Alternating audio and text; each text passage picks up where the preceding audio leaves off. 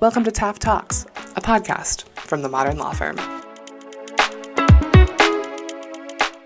In this ongoing series, Taft Talks Probate, Minneapolis private client partner Bob McLeod discusses hot topics and timely information surrounding private client litigation for trusts, wills, guardianships and conservatorships, and more.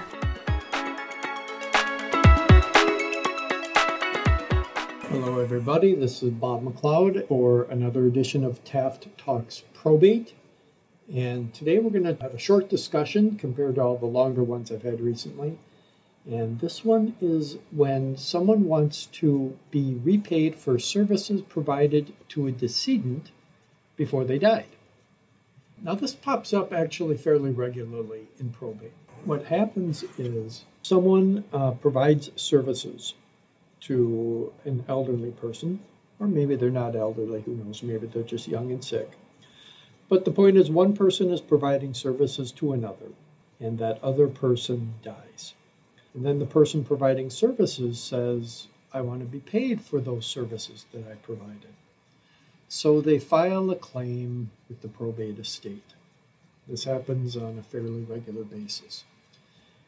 And of course, in this situation, we're typically talking about a situation where no uh, written contract was written up uh, certainly before the services began, which makes it all the more complicated. So the personal representative is then faced with the dilemma of whether to allow the claim or whether to disallow the claim. Now, we're not getting into whether the services were provided as a product of undue influence or other uh, matters that might affect whether the claim should be paid. We're strictly looking at the contract issues. And there's a fair amount of case law on this topic of how to deal with this type of claim. We're going to go all the way back to a case law back in 1922. And I'll read you a quote. Uh, some of the law doesn't apply, but I'll read you the quote.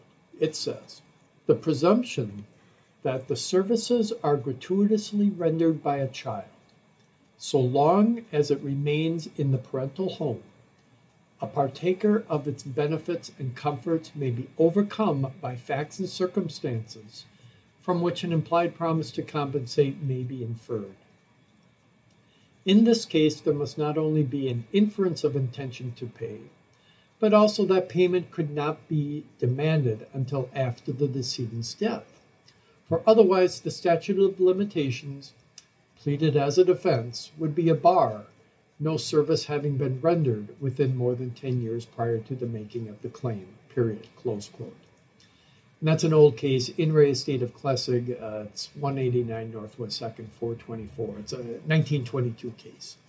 The, the first important point, though, about this case is that there is a presumption that if a child is living with the parent, that the child is providing the services to the parent gratuitously, particularly if the child lives with the parent. The idea being you take care of your parents.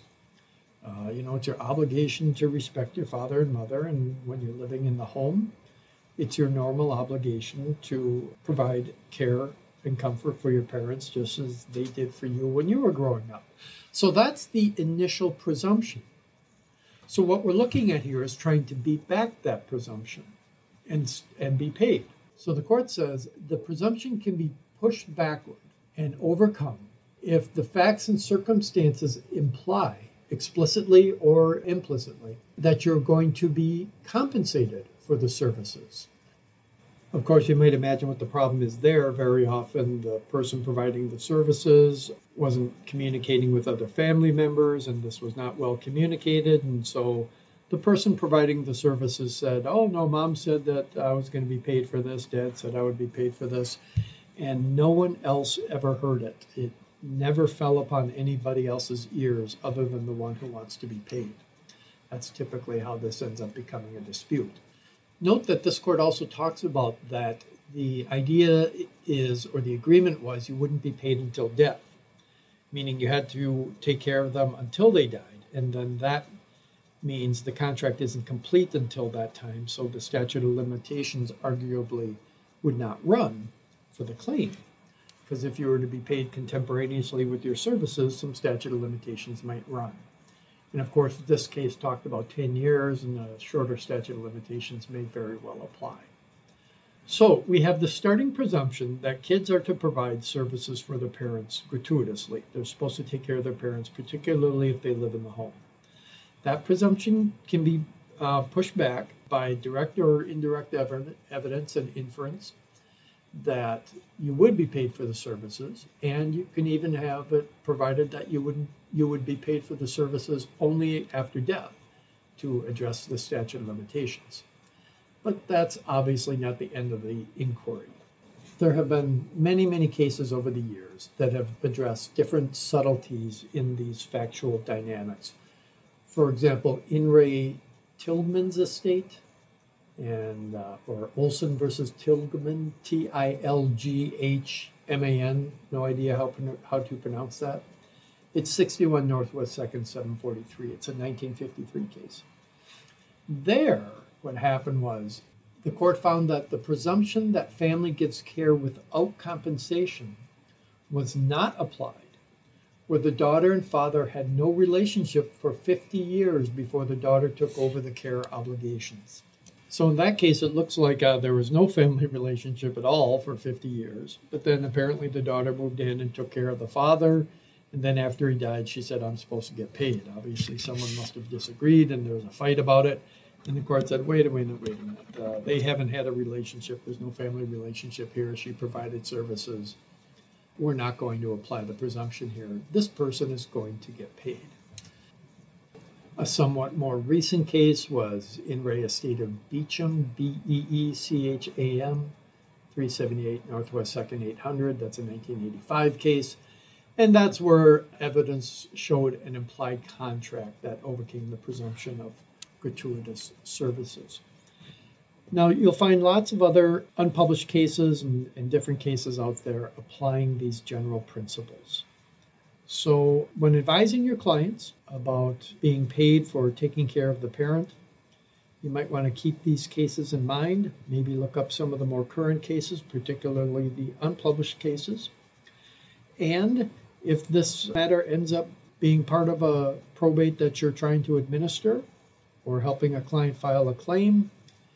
It's a common claim, it's a common point of dispute, and it's largely answered by facts and circumstances and whether you can present a case that the presumption doesn't apply or if the presumption applies, whether you can push the presumption back and have the person paid or not. So it's it's not a point of contention that's going to go away in the near future.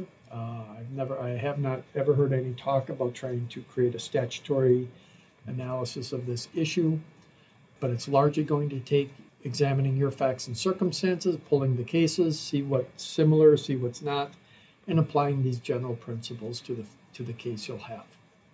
So, good luck to you. Those are never fun cases, and someone's always happy at the outcome, and someone's always mad. But that's kind of the nature of a probate, isn't it? So until next time, we'll see you on Taft Talks Probate.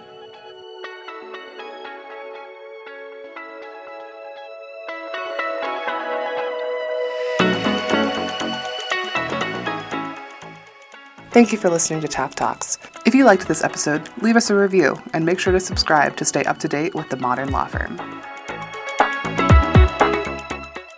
This podcast provides general information related to the law. Taft Talks is not providing legal advice and does not establish an attorney client relationship. The opinions expressed on Taft Talks belong to the individual attorneys on the program and do not necessarily reflect the firm's position. For questions and comments, please contact podcast at taftlaw.com. Additional information about Taft can be found at taftlaw.com.